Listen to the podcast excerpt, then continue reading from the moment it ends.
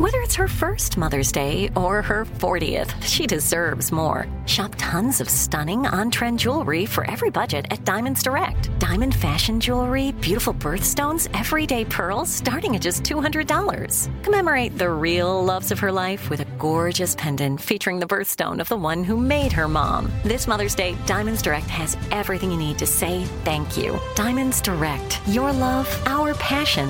Online at diamondsdirect.com. Zeit Gang, you like to watch new stuff, right? I mean, who doesn't? I do. Well, go to Hulu and see what's new because Hulu has new stuff all the time, like Vanderpump Villa, the new docudrama starring Lisa Vanderpump, where first class luxury meets world class drama. A new season of The Kardashians starring the Kardashians, of course, and Grand Cayman Secrets in Paradise, the sizzling new reality show set in the tropical Caribbean. It's streaming now and it's waiting for you on Hulu. Imagine you're a fly on the wall at a dinner between the mafia, the CIA, and the KGB. That's where my new podcast begins. This is Neil Strauss, host of To Live and Die in LA, and I wanted to quickly tell you about an intense new series about a dangerous spy taught to seduce men for their secrets and sometimes their lives. From Tenderfoot TV, this is To Die For. To Die For is available now. Listen for free on the iHeartRadio app, Apple Podcasts, or wherever you get your podcasts. Hello, the internet, and welcome to season 295, episode one of The Daily Zeitgeist, a ah! production of iHeartRadio. This is mm-hmm. a podcast where we take a deep dive into America's shared consciousness, and it is Tuesday, July 11th, Oh, yeah. 2023, 7 You already Eleven day. know. Yep. Free Slurpees. Get them Slurpees. It's also All American Pet Photo Day, unless that must be a company. It's also National Blueberry Muffin Day, National Rainier Cherry Day, Cow Appreciation Day, World Benzodiazepine Awareness Day. Shout out Benzos. Uh, Is that just like a sponsored placement by Benzos? I think it's saying, more like, just to be like, hey, like let's them, let's be be conscious pretty of like, yeah, Yeah. like there are adverse effects to you know time traveling by use of benzodiazepines. Uh, World Population Day and National Mojito Day. Don't mix World the don't mix the Day. benzos with the mojitos, Yeah. please. Do not do Or that. you will be taken away from the world population. or it'll go from July 11th to July 13th real quick. That's right. Well, my name's Jack O'Brien, aka Potatoes O'Brien, and I'm thrilled to be joined, as always, by my co-host, Mr. Miles Gray. Oh, thank you so much for having me, aka uh, Viva Las Vegas. There it is. Because Jack and I were in Las Vegas over the weekend. Shout out everybody who you know showed us love out there, and all, just the, the NBA con whole thing was was a good time. I bought a cross colors bucket hat yeah, to you take it back to '89. Uh, I bought an. OutKast Braves jersey or OutKast uh, Hawks jersey, like and I old bought a school Wu Tang Knicks jersey. Yeah. We- so we are in our geriatric millennial mode. Yeah. Well, Miles, we are thrilled to be joined in our third seat Yeah. by the best selling author of books like John Dies at the End, Zoey Punches the Future in the Dick, Mm-hmm. the fourth book in the John Dies at the End franchise. If this book exists, you're in the wrong universe. And the new Zoey book, Zoey is Too Drunk for This Dystopia, which you can pre order now. October drop. Go out and cop. Must cop for Pargin fans. He's my former coworker at Cracked.com, co creator of the Crack podcast. Welcome back to the show, Jason Pargin! Jason! says so much about my personality that I perceive that I'm on this show all the time Yeah. uh, because like that's how bad I am at keeping up with pe- people. Is it's routine for some family member to say, "Oh, when are you going to come out? You know, we haven't seen you in forever." And I'll be like, "Man, we were just out there for a family, a family thing." And then I'll look, and the family thing was like Christmas 2019. Yeah. Uh, so same thing here. Like like every time you invite me on this show, I'm like, "Gosh, you know, are we Was going to have anything on new?" here. To, it was just on here. It's like, has any news happened? And it was 10 months ago. it was October 2022 when I was last on here. But my perception of time, I guess because I'm old or because I'm constantly behind on deadlines, is very strange. So Yeah. I everyone who I've failed to keep up with, including all the people in high school I've not spoken to since literally high school, please understand, from my point of view, it's only been a couple months. right. right. Jason's actually tired of seeing you. Yeah. He's like, yeah, I just we need a saw little you space. guys. I'm trying to It's have a life you. outside of high school. Saw you at graduation. Yeah. All right. Guys, well, when we created this new format, we're doing some like longer conversations, sometimes like, you know, book report with author of book style things, interview experts. But one of the things, like the idea is we don't have to like be about the news for a day. Mhm. But it, one of the first things I wanted to do is talk to Jason, do like a deeper thing about a more broad topic. That was one of my favorite things we got to do at the Crack podcast. And for this one, we're going to talk about like just broadly the subject of how our brain was not designed to deal with the modern world and like the modern world is getting more and more like a funhouse mirror for the human brain just kind of like warping and stretching things and magnifying and you know it's the world is more and more complicated. The way we interact with it is more and more mediated. So it's it is still about the subject that we cover i think just in more of a macro sense. So that's what we're going to be talking about. But first jason we do need to get to know you a little bit better. Yeah, It's yeah. been 10 months. What is something from your search history that's revealing about who you are? Uh, most recent thing I searched was attractive naked woman. uh-huh. So I didn't know if you if you could do that on the internet, but uh, did you you just found out about that feature yeah. Um, but then uh, the, the most telling thing is I had to search the letters XQC uh-huh because that those letters were trending a little bit ago because a streamer by the name XQC signed a two-year, one hundred million dollar deal with a new streaming service because it turns out he's one of the most famous people in the world. Okay And yet another example of where one of the most famous people in the world flew totally outside my radar because they are a streaming personality for the Utes. And I am an extremely old man. Yeah.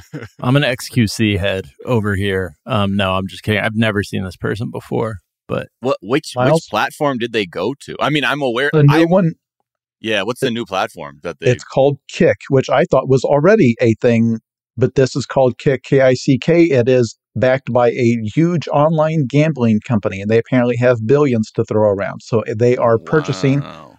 a bunch of high profile streamers off of Twitch and YouTube and the other streaming platforms to get going because that's how they do it. And this guy got paid a hundred million dollars for two years, fifty million a year, because that is the size of his audience while he plays video games and chats and eats on camera for 10, 12 hours in a row. there you go. Right. Wow. I That's believe there like- was a kick, like an attempt at a kick social media platform at some point, like a decade ago. It was, Uh, it but was spelled maybe- K I K. Yeah, it was spelled differently, and now But so now one- the they're like the problem with that one was it's it wasn't spelled correctly, and we're we're going too back. confusing. We're Yeah. zagging where other people zig. Are we leaving the era of tech companies having to be misspelled versions of other words, like Tumblr, where they just take out like a letter and this Right. is now the name of your thing? Yeah, Uh, I don't know. It may be. I, I'm like trying to think of what the hot is. Like threads is just threads. You know. yeah, they spelled cute threads of correctly. it, like T H R D S or something like that. So you know, I don't know. I, I- it sounds like maybe we're leaving that How's Twitch spelled? Is Twitch just I know just it's like old. God intended. T W T and then a made up T W T letter. Yeah. the old English CH form. yeah. Um, Jason, what's something you think is overrated? having to have an opinion on every single thing that happens in the news. Yeah. It's okay to just admit that you don't know. For example, over the weekend, the number one trending topic was Jonah Hill. Yeah. Because apparently some text messages between him and his girlfriend that makes it seem like he is a very, I guess, toxic and controlling boyfriend or whatever. And that dominated discussion for like a day and a half of Yeah. everyone having to have an opinion of is Jonah Hill a bad boyfriend? And I feel like it's okay to just say, I don't know either of these people. If I tried to approach either of them on the street, their bodyguards would just rough me up and leave me on the pavement. Yeah. They Oh, care they would fuck nothing you about up so bad. they care nothing about my opinion. Uh, yeah. I don't know. It, it feels like you're adding a cognitive load. It's okay to say, I don't know. I, I don't know these people. Relationships are complicated. Uh, You should not be having complex relationship discussions over text, in my view. I think that's probably bad by itself. Yeah. I'm about 40 pages in on my opinion that I'm writing Yeah. on the matter. It's kind of like a Supreme Court opinion. But yeah. Anna and I are I working can- on a huge Substack entry on this one, just just sort of forensically analyzing everything and some of the misspellings. But I think with the with the Jonah Hill thing, it feels like one of those things where a lot of people, I think, were kind of looking for a reason to not like him. And There's like an Ellen DeGeneres things- factor where Yeah, like, like people ton of- behind the scenes have been like, he's kind of a dick, right? Yeah, there were so many people who were like, I'm not surprised. It's like, do you even need to tweet that? But also, that's where we are. I think the other version of this, Jason, that I saw a lot of was especially during the OceanGate Titanic submarine thing, where suddenly people became like atmospheric scientists, like out of nowhere. and I was like, really? Like, you're going out there with your chest out, like with this opinion about what like crush depths are when your previous tweets have been about like, you know, puppies in different like Naruto wigs? Okay. I feel like there's a pressure people put in themselves to feel like they need to have a strong, strident stance on something. And even if it's something you agree with, people will keep trying to find more and more technical things. You know, for example, I think racism is bad. I think more opportunities should be given to minorities. Once you start getting into the fine minutia of how Ivy League schools do their affirmative action, Right. I don't know. You're you're starting to get out of my depth of like, well, do you think that legacy admissions should be done at this? I would need a year to properly educate myself to give you an actual opinion.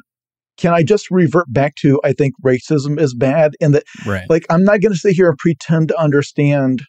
And I feel like every argument eventually gets to that point where it's like I believe in trans rights. Like, "Ooh, well, do you think it's okay for a, a six year old to go on puberty blockers? right. I'm not a doctor. Yeah. It- that's a discussion with your. I don't even know what that is. And if you say you know what that is, I think you're lying.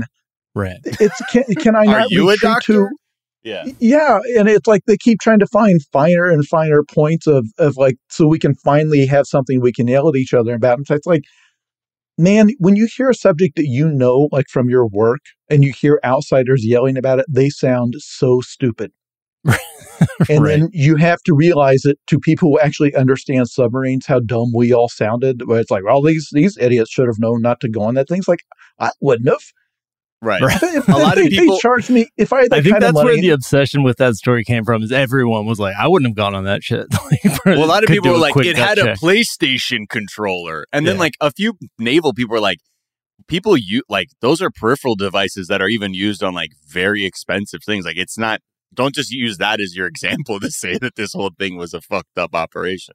Do you Yeah. understand that there's like a billion dollars in research and development that went into that controller to, to come up with that design? like Sony did not just crap that thing out. That's been iterated across like 20 years of play testing and everything else. Right. Like they have the finest, they, there are more experts designing those controllers than there are designing submarines. Eh, but, eh, but it's that pressure to feel like you have to. And then the people yelling about, well, do they deserve it because they're rich? It's like, there's nuance Well, yeah. there. The guy I mean, running the mm. sub company was a dumbass, but did the 19 year old kid who was invited to go on, is he, did, did he deserve to die? It's like he went because his dad took him. I- Right. but, but you know you don't you're not required to to hold an opinion on everything you can feel that weight just roll off your shoulders if you just admit yes this is a thing that happens it has zero impact on my life at Yeah. all Yeah, not much I can personally do about it. As I mean, it kind of t- touches on what we're going to be talking about later. What uh, what's something you think is underrated?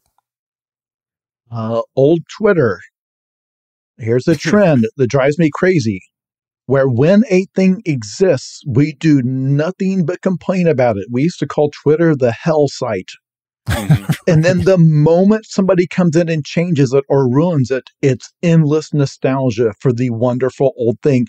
So it's just negative emotion the whole time. I hate it. I hate it. I hate it. Well, where'd it go?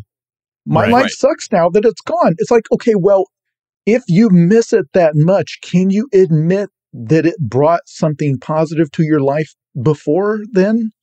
Right. Yeah, I don't know. I like the new one. I'm I'm kind of kind of a fan of this Musk guy. I want to see what he's what he's doing with this thing.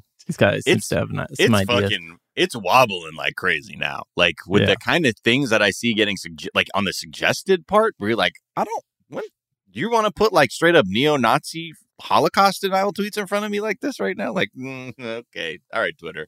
But I mean, Or to be the- fair, you were getting that even before Elon. Just more now they have blue check marks. Right. It's easier to differentiate. I mean, he, to be clear, he has broken it. Yeah, he has completely broken it. And like it, from that respect, just like appreciating all the work and all the things that were happening behind the scenes to make a site that large, uh, like operational, is definitely something I've I've learned to appreciate in the past weeks, months.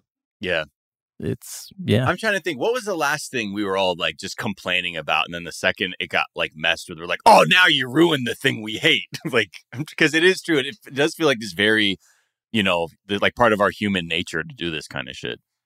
I mean, it's I'm every trying- time they update any kind of software, i- it's I don't know. It, it's every Right. time there's a sequel to a game, it always gets negatively compared to the previous game in the series. But when it was out, all people talked about how they had ruined it. Right? How it fucking It's a- sucked.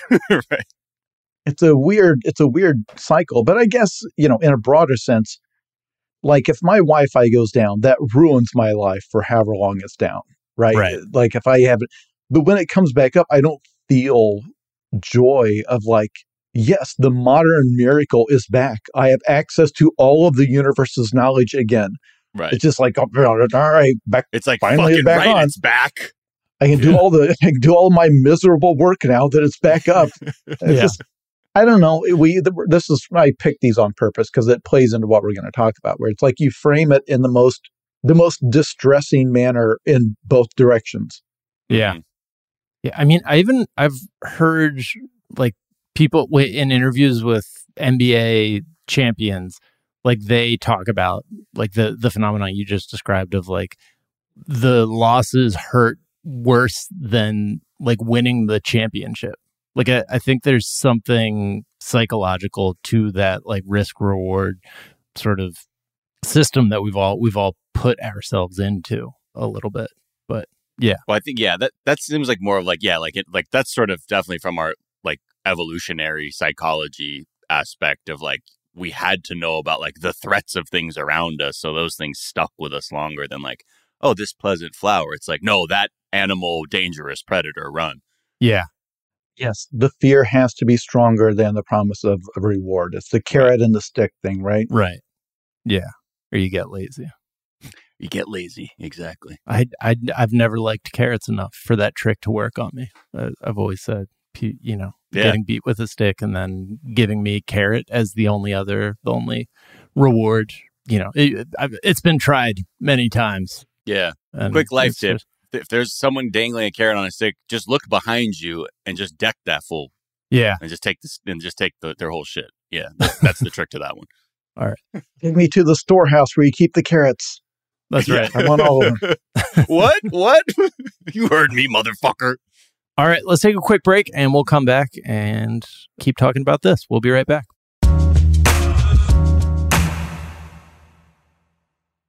You like to watch new stuff, right, Zeitgang? I know I do. Well, go to Hulu and see what's new. Because Hulu has new stuff all the time, like Vanderpump Villa, the new docudrama starring Lisa Vanderpump.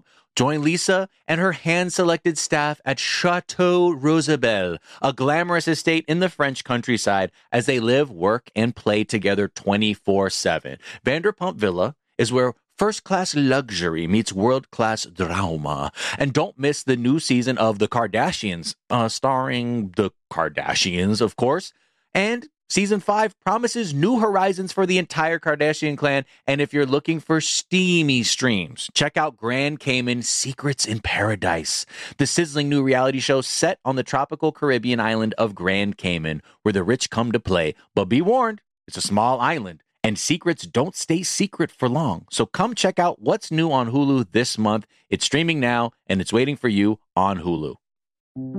This is Neil Strauss, host of the Tenderfoot TV True Crime Podcast, To Live and Die in LA.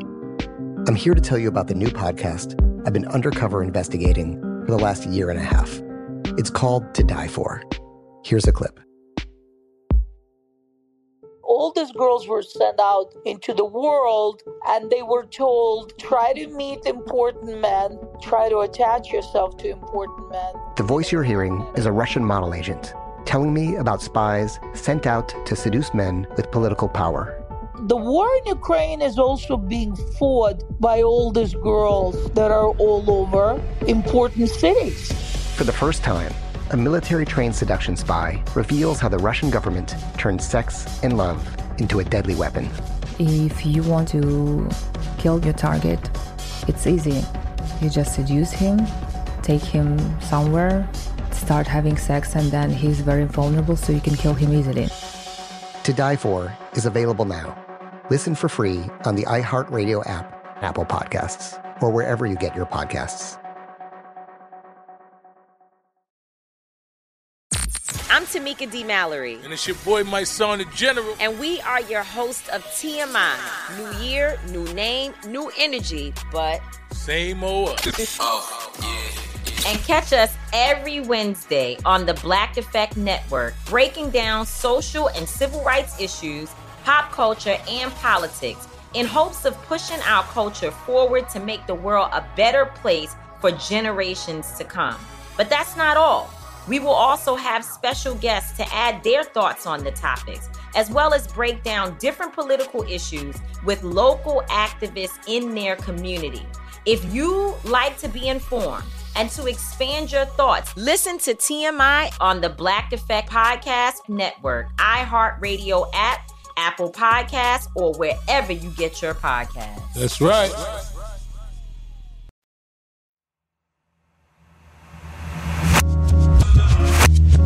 And we're back.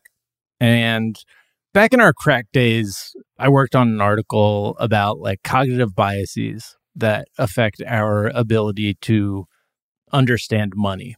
And like the piece really like zoomed in on examples of how traditional media interacts with a brain that was designed millions of years ago for an animal that was trying to survive the food chain. And like our brain is designed to process like fairly simple visual stimuli in a pretty straightforward way.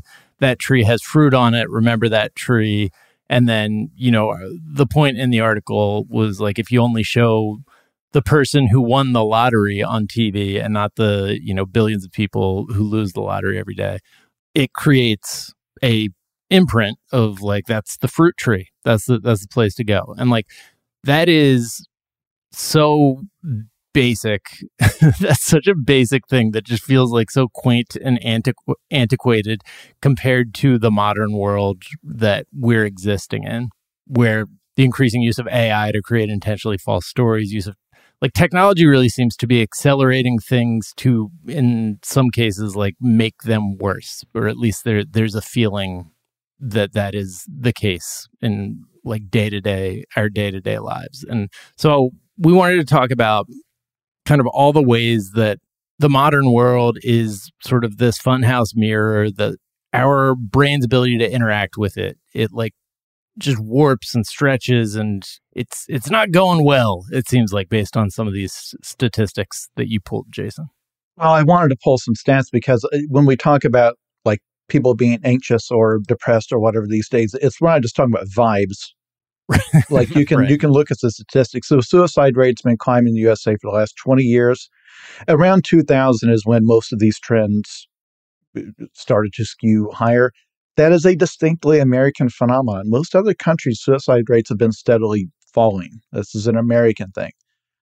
But there's a large number they call deaths of despair, where they lump together suicide, alcohol deaths, drug drug related deaths, and all of that has skewed up since 2000 and then since around 2010 has started to like most of them have kind of started to spike yeah now part of you you mentioned like the deaths of the drug overdose deaths some of that is separately just the opioid epidemic and fentanyl yeah. but also some of those overdoses are intentional yeah but if there's yeah. no note left behind, they just put it down as overdose because, of course, how do you know? So that's and so and then anxiety and depression both have been rising, up, specifically among the youth again, going back to around 2009, 2010. Now, there's two ways people interpret this that are controversial. You can either say that these things have been going up in the internet era and then have accelerated in the smartphone era. Right. Or you can say, well, these things have gone up since 9 11 and accelerated since the financial crisis of 2008. When we start talking about how the media and smartphones and all those things make people more anxious, this upsets people because the response is always, well, we're not anxious because of phones. We're anxious because the world is on fire. That our Right. assertion is not that there are no problems in the world. Our assertion, or at least mine, is that the way media, the media environment is one of those problems. It's one of those things that that make things worse. Yeah, I, I think there's a lot of things, like all the things that you were you were saying, like the world is on fire, 9/11, the economic collapse, and then also having devices in our hands feeding us a steady stream of media that's like specifically tailored to us and specifically based on preferences of what makes us angriest or or most frightened. Like th- those things can't be good. And yeah, I, I think there's Miles, you, you pulled a Al Jazeera story about like outrage headlines increasing. Well, because I mean, yeah, again, like we're there's so many facets of how we end up with bad vibes, the bad vibes decades, uh, Right. trademarked. Uh, but yeah, like I think one of them is, you know, like this, it's some version of like mean world syndrome where a lot of your media diet are just giving you sort of an overemphasis on the terrible things that are happening, which can just lead to be, like being more cynical or just being like, what the fuck is going on? And yeah, like with Al Jazeera, they analyzed like headlines, like like thousands, tens of thousands of headlines from 2000 to 2019, just to see what the emotional charge of was of some of these headlines. And they've noticed that things have just gotten more and more increasingly negative since the year 2000. Like, you know, headlines that say, like, quote, "Bra- Brazil prison riot leaves nine dead, rather than things like, a new lens restores vision and brings relief. And we're seeing just that sort of that rise in those kinds of headlines be equally sort of distributed between the right and left but there is a there is an edge on the right like with conservative media definitely having those you know a bigger emphasis on the fear based kind of headline and i and i feel the same way too like because reading as much news as i do or we have to making this show like that absolutely has an effect on me but then you kind of have to take a step back and like what do the statistics say and you're actually getting something completely different Yeah. Yeah what the the headlines, and again, note that there's the year 2000 again, when going back to the origin of that. What was driven by that was the death of news being a print medium versus Mhm. news being an online medium. Because again, with newspaper headlines, like, of course, once upon a time they had to sell papers, but now individual stories have to get clicked on.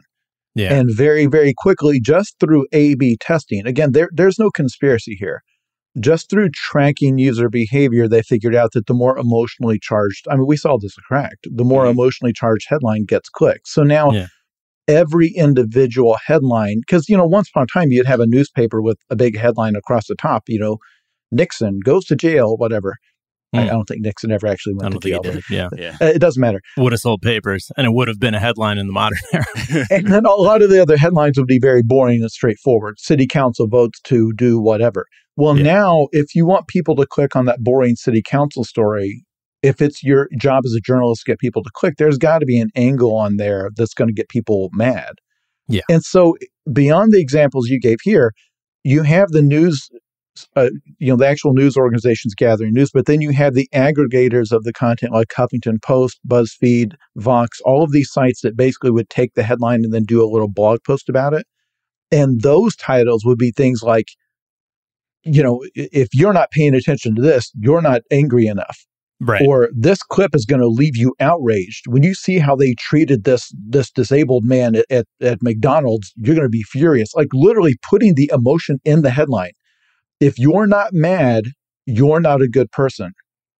Right. and making that part of the ethos of the time that it's like if you want to be a good person who cares about the world you must be angry all the time because there's so much there's so much injustice or whatever. Never mind that that doesn't help that person in the video. Never mind that you're watching a clip from three years ago eh, Yeah. and, and everyone has forgotten about it. It doesn't matter. It has bubbled up on reddit and now everybody's mad again to no effect like it's Yeah. not motivating you to help this person Yeah, One one old, old outdated technology I think we're underrating is Newsies. these headlines are doing, you know, newsies just used to yell at you to read the newspaper and people Right. would just listen because they were scared of the newsies. But now they, they have to scare us with the actual content of the headline. And then I think, you know, we, we've also talked recently about how the number of people who identify with a religion or involved in a religion and the number of people who have access to or regular contact with a community. Like both are just on an all-time low and going lower. And so i think that there's a broad kind of you can call it spiritual or like broadly psychological level more than ever before where we don't have like access to answering some of the big questions.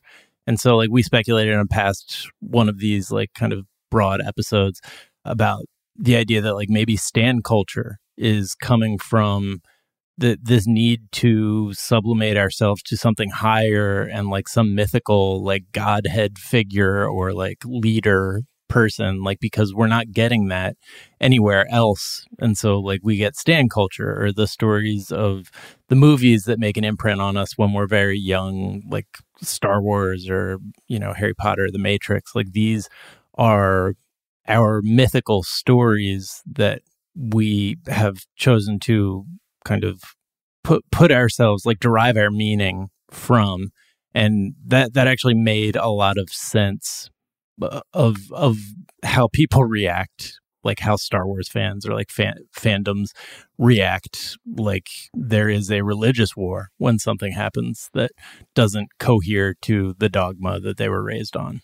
But i think there's a lot of like kind of grasping for meaning as technology has isolated us from one another and from the the communities that used to allow people to sort of dissolve their sense of self into like a broader let less kind of self-centered way of viewing the world.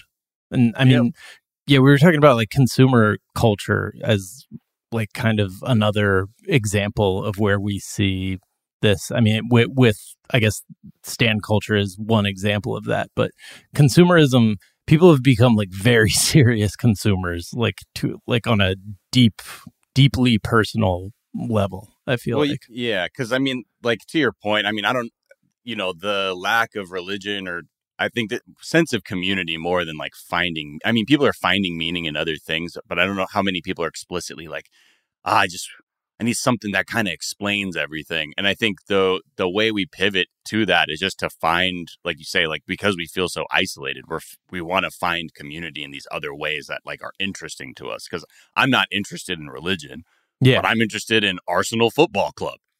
And that is the closest way I begin to devote myself to something that's like part like there's group, there's like a in group where I'm trying to be like identify with these other supporters. I go through the religious ceremonies of like watching the matches and getting very emotional as I watch them and be very like emotionally moved when things go up or down. And so like I, I find that like ev- most people have like a topic where they will bring that sort of level of like devotion to you know like what they're paying attention to and what they're willing to debate people on etc because yeah like I, we're all we're all just trying to find something that like feels good and helps us feel connected at the Yeah. end of the day at least certainly that i can speak for myself in that very narrow example Yeah. This is something else where you can track in statistics. Like the average number of friends and close friends a person has, again, has been dropping since the 90s. And it is just the people used to meet their friends at church. They used to meet their friends at the office. And now a lot of people work at home, you know, and that's a thing where you like we can sit here and talk about it as like a mystical thing like there's no sense of unity or community or whatever but from just a practical point of view having a friend who will give you a ride to the airport or who will help you move Mhm. or you know like just as in a practical manner we that's part of what people don't get this. It's part of what a church provided. Like the church when one person got sick and couldn't work the other members of the church would bring food to their house. They would come help them clean. Like that was and you did it because it's like hey we all are baptists or whatever and we are all on the same team. And it was that's something that is humans do everywhere that you find humans is we organize and get together but we usually have to have something to rally around. Mhm. Yeah. a symbol or something, a, a tree. This tree is sign. sacred.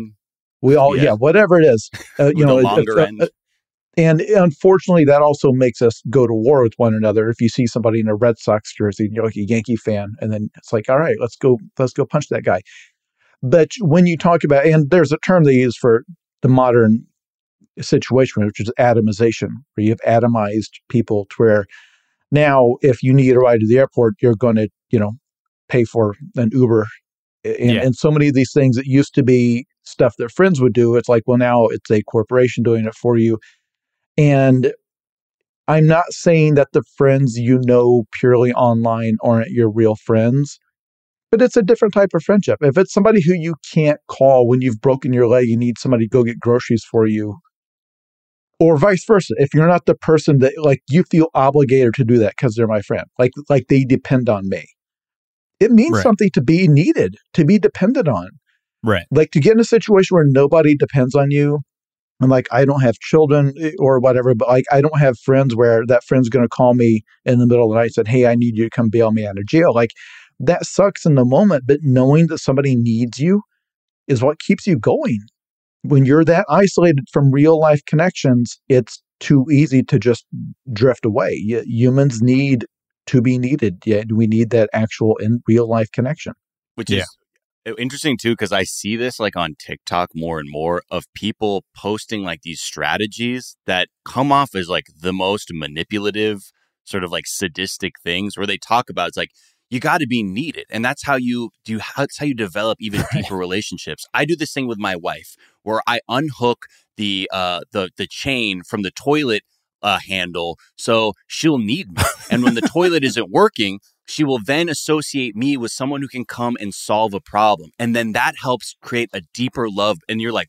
oh my God. And people are like, really like i mean it's that that's a kind of fringe element of tiktok but more and more people are taking these sort of things and sort of finding ways to like manufacture these kinds of connections because they aren't happening like normally either and you're kind of like this sounds like sociopathic but on the other side of it you can see people sort of like yearning for like yeah, how do I cultivate a deeper connection? Do I need to sort of gaslight this person into thinking that the toilet never works and I'm Yeah. the the like magical fixer of that? But again, like you see it expressed in so many ways of that there is this deeper human thing lacking.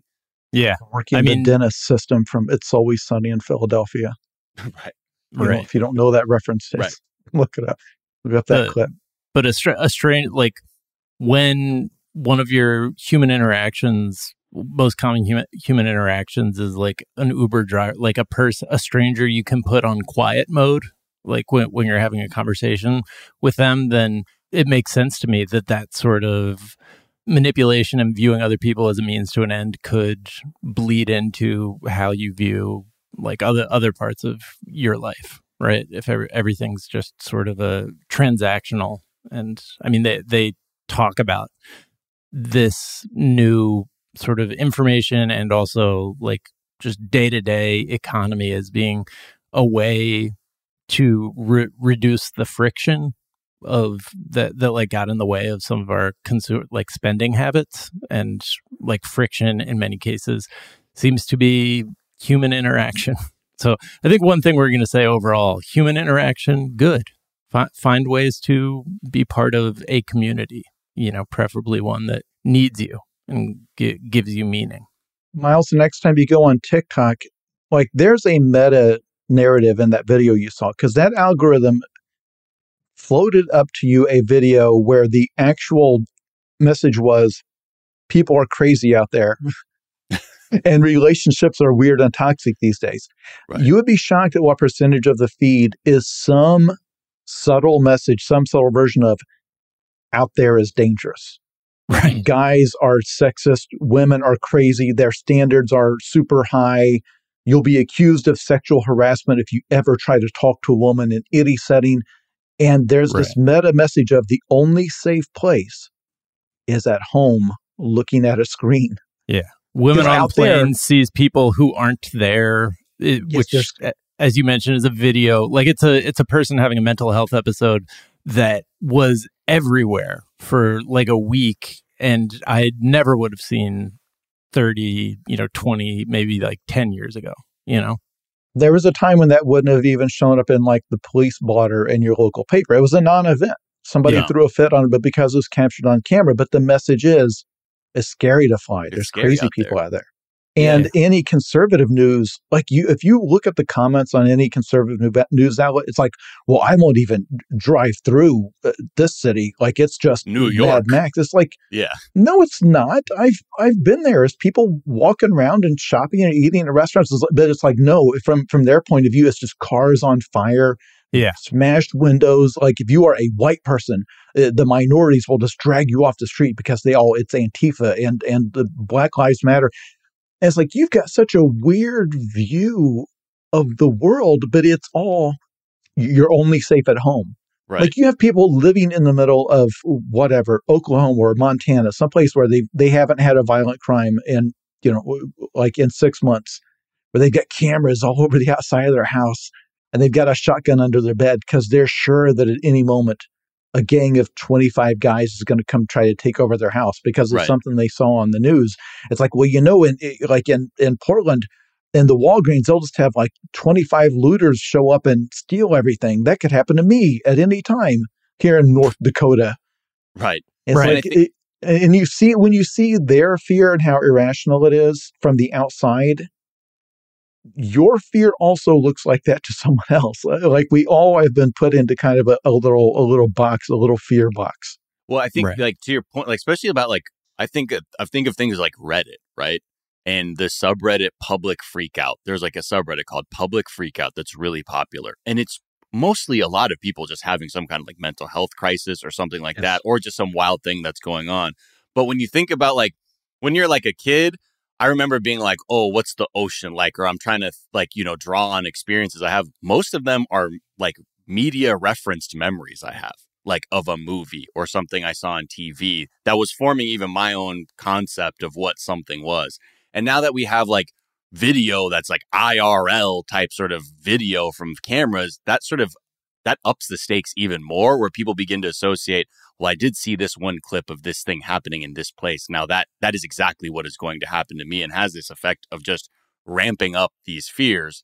And like a good like you know an example of this is like you're saying jason like especially on conservative news the way they portray certain cities and what quote unquote crime waves are happening that has this effect on us. Just as human beings where the more we're put into a fear state the more malleable we become and also it we it, we inch closer and closer to being in a mindset or a mind state where solving things violently is acceptable because we see just how fucked up and like aggro and violent the world is.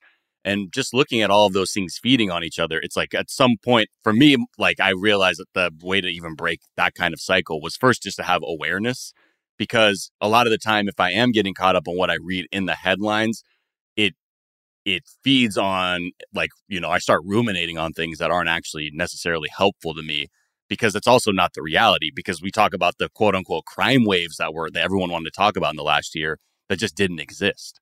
Right. and it's it's much easier to be like okay i know i'm seeing a lot of like overemphasis on these like visually really like you know uh provocative images and videos but that's not actually that's not a that's not the most accurate depiction on what on what is happening and it's specifically like designed that way specifically based on like it, it, it nothing is based on reality as much as it's based on what is going to feed. Like no nobody was sitting back and being like what we're going to make up a crime wave. It was that people's like that that was the story that made people have the most scared reaction and therefore they clicked on it and therefore they got more of it and the media you know keep, keeps feeding them all right Let, let's take a quick break and uh, we'll co- we'll come back. We'll talk about climate which i think plays into this in a bunch of ways and also just you know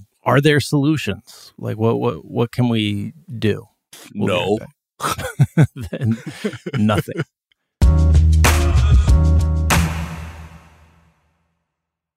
You like to watch new stuff, right, Zeitgang? I know I do. Well, go to Hulu and see what's new. Because Hulu has new stuff all the time, like Vanderpump Villa, the new docudrama starring Lisa Vanderpump.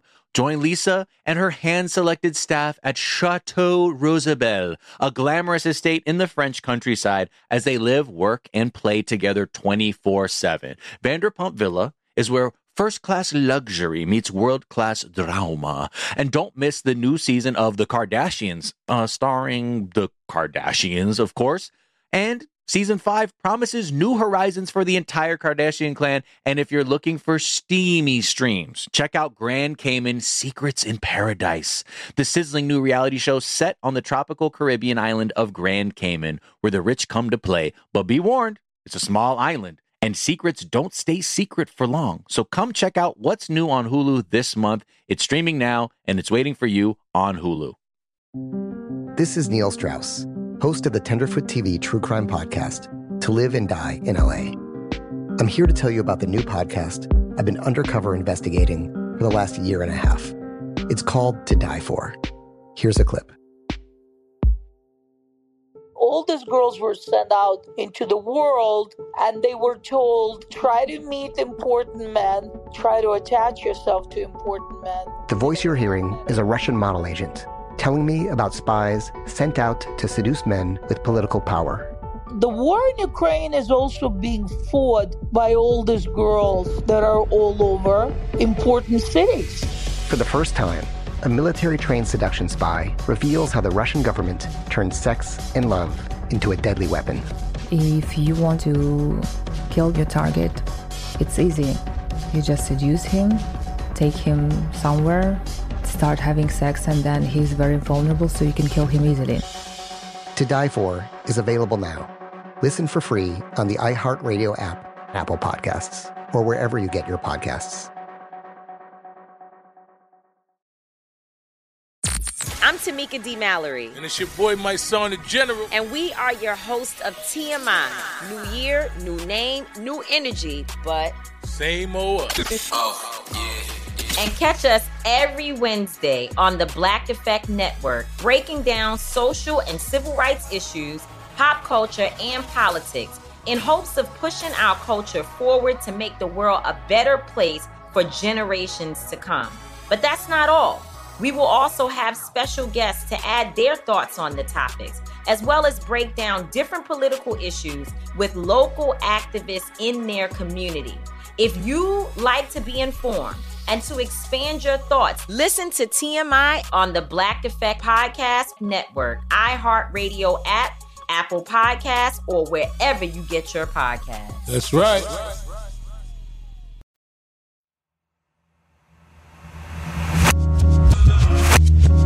And we're back.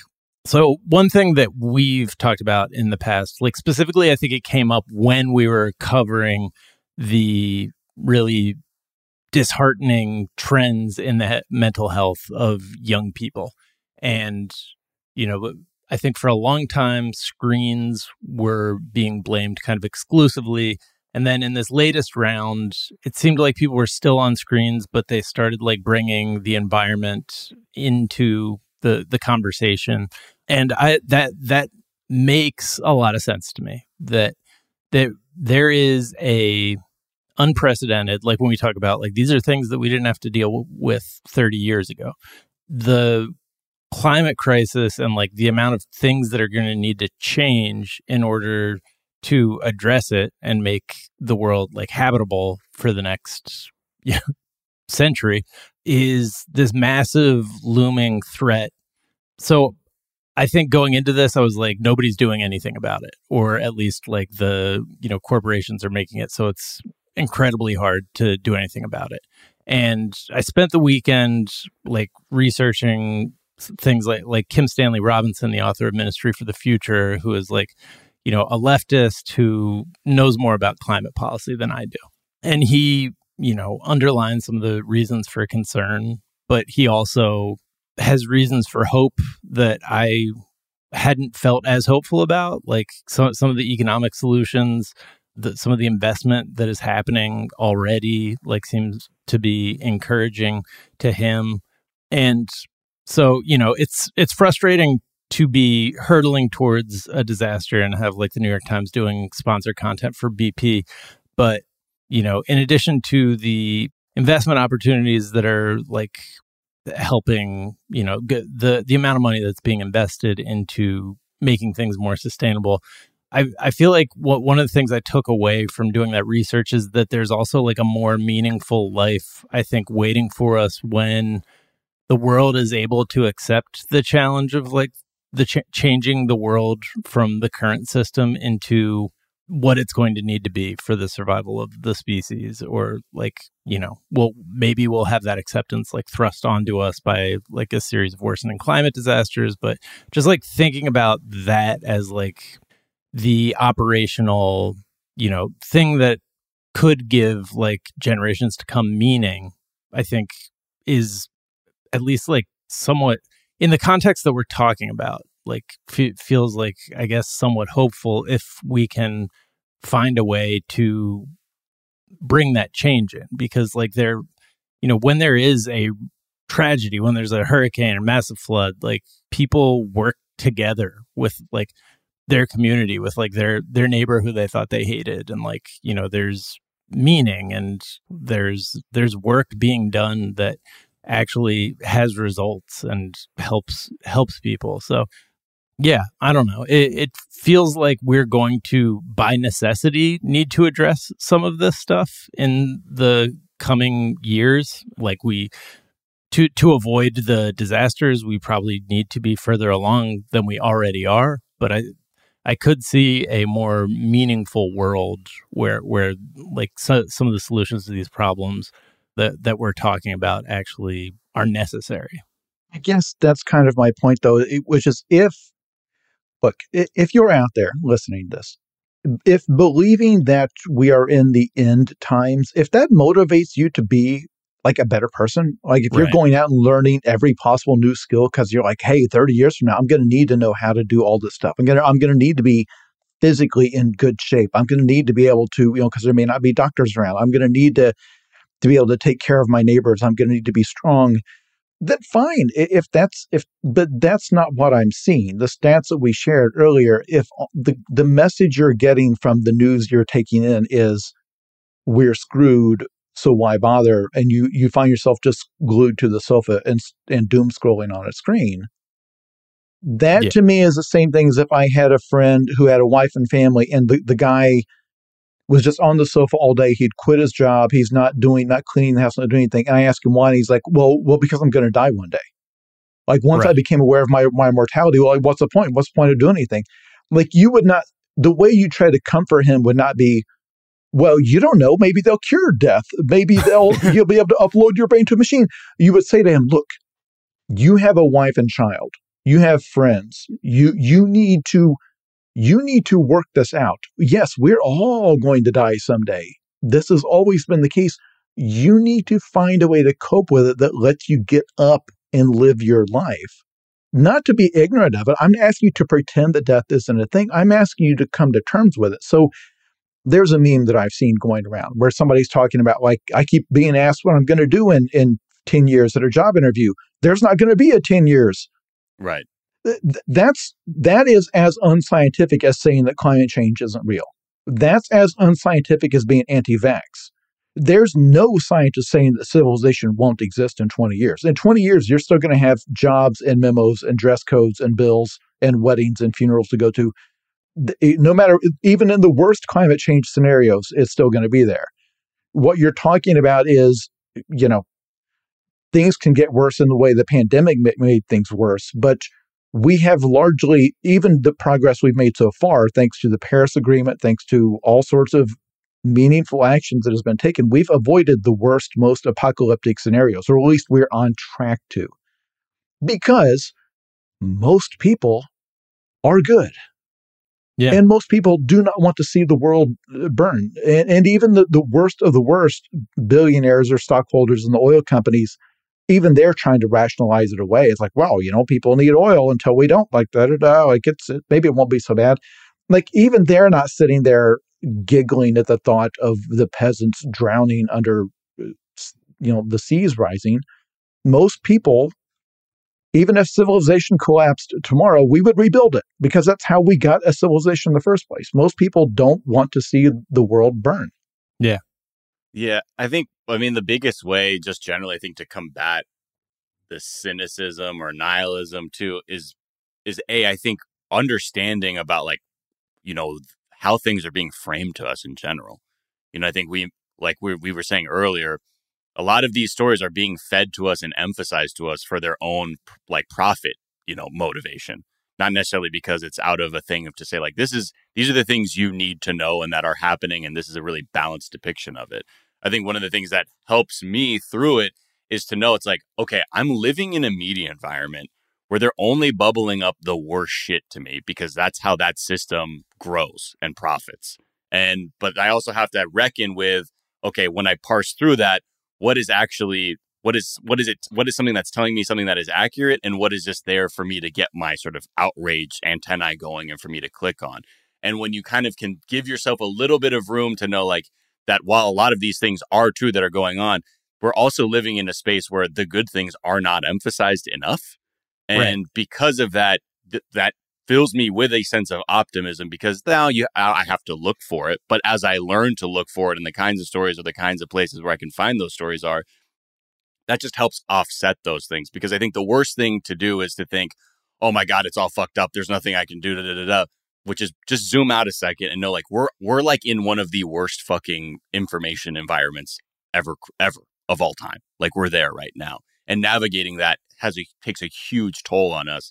So I also don't want people to think that part of maybe if there's negativity you feel is because you're like you're actually assessing all of this information and coming to the right uh, conclusion because we're also getting a very skewed v- version of like what is actually happening especially in this country yeah but not to say again that it's a utopia. That's why I think it's a bit of a slippery slope because we're I think so much of what we're doing now is like saying like, okay, that's not bad. But there is so much other structural things that we have to address. So it's about finding a balance of holding these thoughts to be true without completely becoming overwhelmed. And part of that too is being able to like contribute to something. For me, it's to like the privilege of being able to podcast and talk about the things that I I hope other people want to hear about or you know giving my time to like do some do things in my community. Being able to find those things help offset a lot of the other shit for sure. Yeah. And in terms of like things that i've found helpful like in, in you know trying to stay sane over you know the past five years like what one of the ideas that is big in the psychiatric world or like psychiatry right now and like also in the spiritual world is this idea of like self compassion. And it really comes down to understanding that I am viewing the world through like a broken instrument, you know, like mm-hmm. that, that it, that does have like an overactive like burglar alarm that does have like these thought patterns that I've had since I was a child. And so trying to understand them, but also like understanding that I'm not alone in, the, in those things. And like if right. I if I just would talk to other people about those things, and I, I am naturally more compassionate to other people than I am to myself, and more understanding of their, you know, ha- having these pitfalls. But when you talk to another person and like share that stuff, you like that there is a common ground. Like those those problems become a little bit smaller. And then the other thing is like what when I have feelings of despair, it really rests under on the assumption that you guys were talking about just now of that I completely understand the situation. Like when I, I don't have this thought, but like when I actually examine what is below the surface of a feeling of despair, it's that I understand the situation, have exhausted all options for doing something about it. And that's never, that's never the case. I am an idiot. Like that, that is, I always take a lot of, a lot of solace in the fact that I'm you know, we all individually, for the most part, are yeah, not ignorant. capable of understanding all of these things. We're we're pretty limited in our understanding, and that there are possibilities that my brain's not able to come up with. And so all I can do is focus on the things that I can actually affect. And that that's really all I can do. And try trying to understand and predict the future, you know, from from just a personal standpoint, like can, can be overwhelming. And so trying to steer clear of that and just focus on the like kind of the next the next day, Yeah. basically. or I think also too the I think for every story I read about moms for liberty, like it's heartening to hear about all of these other grassroots groups of parents that have come out to oppose moms for liberty. Right. That I don't hear enough about. And for every time I think about private equity and what the fuck it's doing, I forget that there are organizations that are trying to do something very specifically about this issue.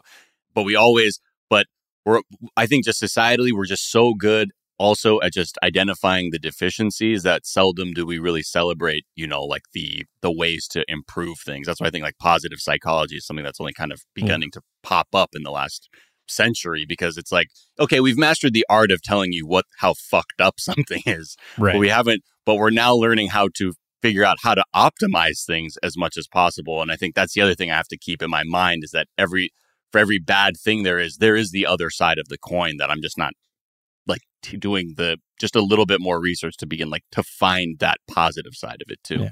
but again that isn't to become complacent or to wish away any problems or act as if these problems don't exist but to remind myself that there like ultimately there are people of good conscience that are also doing things to work Yeah. just as actively as the people we identify as like threat actors Yeah, Moms for Liberty and like the people who did the book bans and the Westboro Baptist Church are great examples of like what we're talking about because they're like if you view them as like underdog stories, these are like very small groups of people who manage to hijack the media and ma- make everyone think that these problems were huge, insurmountable, like massive groups of people, grassroots things, and they're they're actually small people who just organized themselves and made a change, a horrible change, and like they happen to go with the grain of like what is going to get media attention in the modern media environment of like outrage, but they are small groups that can be countered and when when people do it, it it, it does seem to actually have an effect. There there are things that can be done, but because we don't hear about necessarily the stories of the people successfully counter like pushing back against those small groups, like it, it does get create this optical illusion that it's hopeless, and it, it's not. And when you talk about like looking for good news, I think when mainstream news, when they have like, well, good news of the day, it's always like, well, these baby ducks fell into the storm drain, but the, yeah, we get the, police, dumbest shit. right the police came and fished them out. It's like, no, basically any metric of human well being Yeah. worldwide over the last 30 years from literacy rates, infant mortality rates, cancer survival rates, the percentage of people who have homes, who have electricity, who have sanitation, running water, all of those are spiked upwards in the last 30 years just Mhm. due to the end of the Cold War and just liberalized trade with you know something like 2.5 billion people have electricity for the first time since 1990 that many about that many people have toilets which is if you have not lived in a place without toilets you do not understand what a big deal that is. But in terms of the spread of disease in terms of you know basically everywhere the one part of the world that's still lagging is sub-saharan africa. But across china india these places have gotten wildly wealthier in the last 30 years. And i'm talking about the people at the bottom people getting the first running water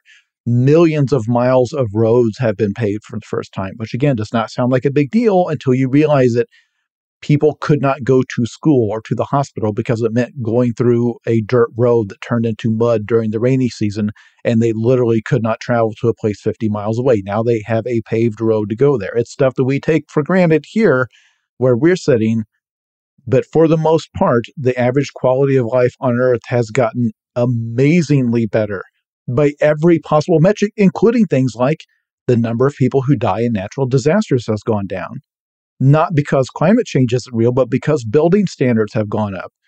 Because you've made, you know, you've made buildings that can withstand hurricanes and that can handle flooding better. Infrastructure's gotten better. So behind the scenes, every single day, there's people working to improve every little thing you uh, touch. It's just that that doesn't make news because it doesn't get click through. Those headlines exist. The stuff gets written up. It's just if you look at the click through between that story and the one story that Fox News dug up of a trans person committing a crime Right. where it's like, yes, we've got the thing that we can all yell about. We have found a trans person committing a crime near a bathroom somewhere. One single person that we're going to talk about for the next six months in a nation of 300 million people. And that that won't get as much traffic as everything else on their site combined. That's just the way that's just the way it works. But in terms of solutions, as an individual, that media environment's not going to go away. It's Mhm. not. You have to. It's like it's like somebody is saying, "I'm not going to go on a diet until they just stop selling the junk food." That's just not going to happen. I, I wish they sold healthier food. That's not. You can't put that off. Like at some point, there has to be a way to educate people, or just a culture of. I have to recognize what media is making me sick. Like that, this is junk food that that a a story that doesn't affect me but is emotionally charged that's just pure sugar that that is just junk it's not making you smarter it's not making you better and if it's making you hate everyone outside your your front door that's poison like you're Right. poisoning yourself Yeah. All right. Well, I think we can leave it there. But Jason Pargin, thank you so much for joining us. Where can people find you, follow you? You are a bit of a TikTok influencer these days. Congratulations. Oh yeah, thanks for that tip about the toilet thing. the, the the people yes the people who knew me from the Cracked days will think it is very funny that i have a quarter of a million followers on tiktok now. I'm a jason k pargin on tiktok but also that same username on twitter and blue sky and threads and instagram and There you facebook and youtube. I have to be on all of them because in between me and my readers of my books stands a wall of billionaires who own who own social media platforms and they i have to use i don't like any of these people. I'm on threads even though mark zuckerberg has ruined the lives of everyone i know. I, he is between me and my readers. I, I don't know what else to do. I'm sorry. I'm not big enough. I'm not stephen king. I'm not big enough to just put a book out there and everybody suddenly knows about it. If i don't tell people about it on social media not a single copy will sell We'll have to have you back on to talk about the Zuckerberg Elon Musk uh, UFC fight. I think that'll be Or dick yeah. measuring contest, whichever, one Whichever comes one goes first. first. Yeah. Yeah. that whole thing jesus christ Which is why it's like such a good point with like I, like I remember with it like on my phone I had like an update about a new like Alzheimer's drug that's been found to be effective like in the early stages and like the, how does FDA approval and then the next thing just came up it's like yeah uh Elon wants to measure Mark Zuckerberg's dick because his app is like less potent right now and I'm like what the fuck I almost I almost lost sight of like these other breakthroughs that are happening to get into some old fashioned PP measuring Yeah. Is there a work of media, Jason, that you've been enjoying? Uh, yeah. I, as far as like my favorite Twitter post, I posted one on here where somebody took a screenshot, and Jack, maybe you already knew this, from the Arnold Schwarzenegger classic Commando. Can you picture the bad guy of that movie in your head? Yeah. Yeah, I saw He's this, got- so I won't he's got- He got like a, a chainmail tank tank top on it. Apparently, if you watch the film and it's it's HD restoration, it, his chainmail tank top is clear as just made out of yarn. It looks like his his grandmother knitted him a crocheted tank top. So that really it's, fucked uh, me up, man. oh no It's just a, it's like a loose sweater. Those loose sweaters that are in loosely knitted sweater. looked great it was on supposed to be chainmail I I don't know. On fooled me. VHS, I, I- just thought it was chainmail. Yeah. In my memory, it is 100% chainmail. And Because the, the a whole thing chainmail is the, tank top, by the way. yeah, the finale is Arnold Schwarzenegger like impales him on like a pole, and it's like it goes through his armor or whatever. And it's Yeah. like a big, it's like a big thing. Oh. Like, why, how strong must he have been to do that? It looks like a mesh marina, like you know, like Yeah, yeah. like knit Jamaican, you know, yarn shirts. Okay, I That's thought right. maybe he was from the islands. One of the least physically intimidating bad guys of all time. But It was a mismatch. A lot of those '80s action movies, those people were not physical matches for Arnold. If, when you look back, it's it's like no, this was just a bully beating up on a Yeah. very chubby, a chubby, pasty man. my favorite Um, is Stallone versus Lithgow in Cliffhanger. It's like, oh, okay. that's, that's, Lithgow's doesn't way better in Dexter. Yeah. All right. Miles, where can people find you? Is, the work of, is there work of media you've been enjoying? At Miles of Gray where they got them, including threads. Uh, I, I, got a new podcast coming out actually tomorrow, uh, Wednesday, July 12th, the debut of The Good Thief. It's this new podcast, true crime ish podcast, talking about this guy, Vasilis Paliokostas, who is the Greek Robin Hood uh, who was literally kidnapping millionaires and giving some money away to people. And as a result, is actually one of Interpol's most wanted fugitives. Uh, so the podcast deals with kind of the search for him, if he's alive, where he's at, trying to find more about the man behind this myth. Uh, it's just a wild story. We talk about the number of times he escaped from prison using a helicopter, like multiple times. So it's just a wild ride. So please be sure to subscribe and rate, and I would really appreciate y'all's support. Yeah, uh, to hear me out. in my more host voice, which is wild because you're no, used to hear me just like rambling here. I'm yeah, you have a British a accent in them. I, indubitably. and let's see, uh, some and also, obviously, Miles and Jack got mad boosties. Uh, we were live from NBA Con, as well as 420 Day Fiance with Sophia Alexandra. Some tweets that I like. Uh, I have a couple. Where's the first one? It is from uh, The Onion. It says at The Onion did company hits diversity quota by claiming new AI is a woman. Felt like that's we're, pretty close to that. Uh, and then Best Calb at Best B E L L tweeted um, talking about the Jonah Hill thing, but this is a very LA tweet. It said, "If you take nothing else from this reckoning, never date a man who went to Crossroads, uh, not business wow, school that he that went is to." specific. Yeah. yeah, that's that's for people from LA for sure.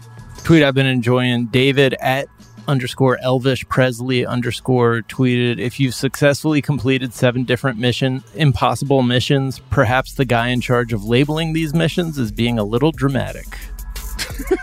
I think that's I I I got into a long conversation with my five year old because my seven year old can read all the all the billboards now. So he's like telling telling his little brother about like what what the movies are that are coming out, like what the titles are, and they were like, "Wait, but like what was the first mi- Impossible mission? Okay, what was the second Impossible mission?" I was like, "I don't, I don't have encyclopedic knowledge of the Mission Impossible, but that there is something catchy about that title, I guess. So you keep doing it, Tom Cruise. You can find me on Twitter at Jack underscore O'Brien. You can find us on Twitter at Daily Zeitgeist. We're at The Daily Zeitgeist on Instagram. We have a Facebook fan page and a website, dailyzeitgeist.com, where we post our episodes and our footnotes, Footnote. where we link off to the information that we talked about in today's episode, as well as a song that we think you might enjoy. Miles, what's the song you think people might enjoy? Uh, we're going to go out on a t- track called Lovas, L O V A S, by Shaka, Shaka Lion and Singularis, uh, which kind of is appropriate. But anyway, this is uh, Shaka Lion just kind of takes like these older dub songs, like reggae dub tracks, mixes them up, gives them a slightly modern feel, but it still feels very retro. You know how I like to do. So check this one out Lovas by Shaka Lion. All right, we will link off to that in the footnotes. The Daily Footnote. Zeitgeist is a production of iHeartRadio. For more podcasts from iHeartRadio, visit the iHeartRadio app, Apple Podcast, or wherever you listen to your favorite shows. That's going to do it for us this morning.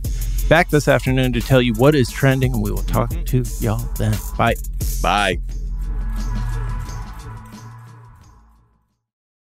Here's something you might not know about wireless. Sometimes what you see isn't what you get. But with Visible, what you see is what you get. Switch to Visible, the wireless company that makes wireless visible. Get a one line plan with unlimited 5G data powered by Verizon, just $25 per month, taxes and fees included. Switch now at visible.com. Monthly rate on the Visible plan. For data management practices and additional terms, visit visible.com. Imagine you're a fly on the wall at a dinner between the mafia, the CIA, and the KGB. That's where my new podcast begins. This is Neil Strauss, host of To Live and Die in LA, and I wanted to quickly tell you about an intense new series about a dangerous spy taught to seduce men for their secrets and sometimes their lives. From Tenderfoot TV, this is To Die For. To Die For is available now. Listen for free on the iHeartRadio app, Apple Podcasts or wherever you get your podcasts. Oh, hi, I'm Rachel Zoe, and my podcast, Climbing in Heels, is back and better than ever. You might know me from the Rachel Zoe Project, or perhaps from my work as a celebrity stylist. And guess what? I'm still just as obsessed with all things fashion, beauty, and business. Climbing in Heels is all about celebrating the stories of extraordinary women, and this season is here to bring you a weekly dose of glamour, inspiration, and fun. Listen to Climbing in Heels every Friday on the iHeartRadio app, Apple Podcasts, or wherever you get your podcasts.